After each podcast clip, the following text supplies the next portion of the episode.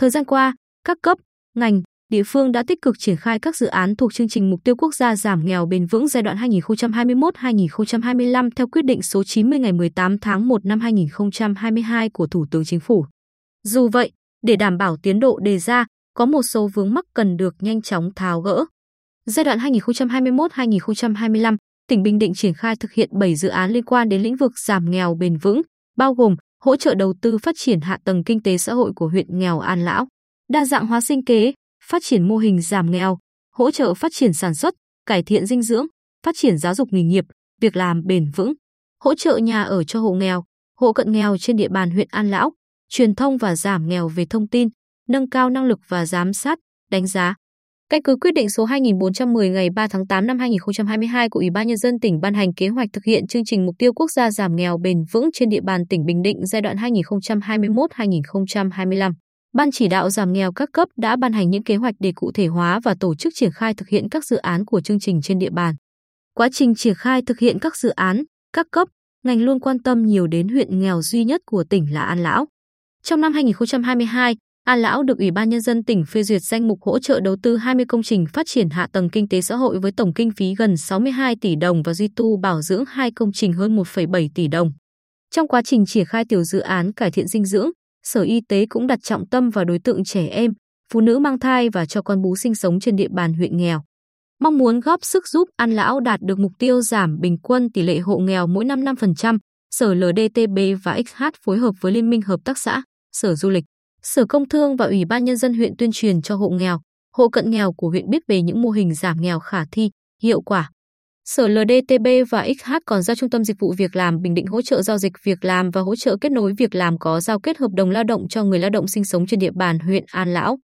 Ủy ban Nhân dân huyện An Lão còn được phân bổ 184 triệu đồng để hỗ trợ người lao động đi làm việc ở nước ngoài theo hợp đồng. Ủy ban Nhân dân huyện đang tăng cường tuyên truyền đến người lao động những chính sách hỗ trợ đi làm việc ở nước ngoài theo hợp đồng.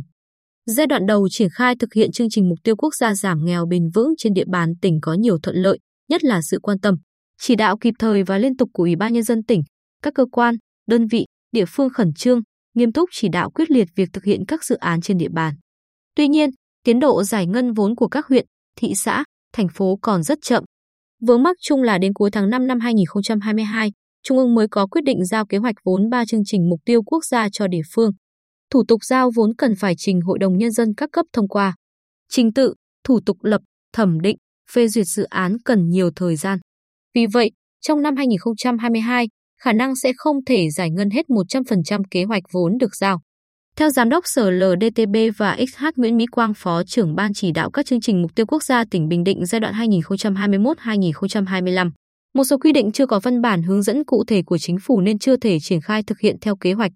Ông Quang dẫn chứng, chẳng hạn quy định về đối tượng người lao động có thu nhập thấp, Bộ LDTB và XH chưa ban hành hướng dẫn cụ thể.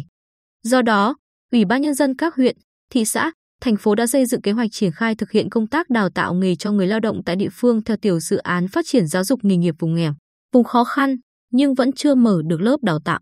Liên quan đến phạm vi của tỉnh, Sở LDTB và XH cơ quan giúp việc ban chỉ đạo về chương trình mục tiêu quốc gia về giảm nghèo bền vững giai đoạn 2021-2025 đề nghị các sở, ban, ngành của tỉnh chủ trì, quản lý các dự án, tiểu dự án theo dõi, đôn đốc Ủy ban nhân dân các huyện, thị xã, thành phố kịp thời nắm bắt, tháo gỡ khó khăn, vướng mắc của địa phương.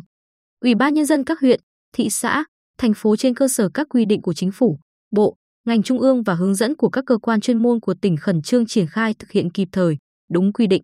Riêng Ủy ban nhân dân huyện An Lão đẩy nhanh tiến độ thực hiện các công trình đầu tư xây dựng cơ sở hạ tầng đã bố trí cụ thể từng danh mục, thực hiện các hoạt động duy tu bảo dưỡng theo quy định.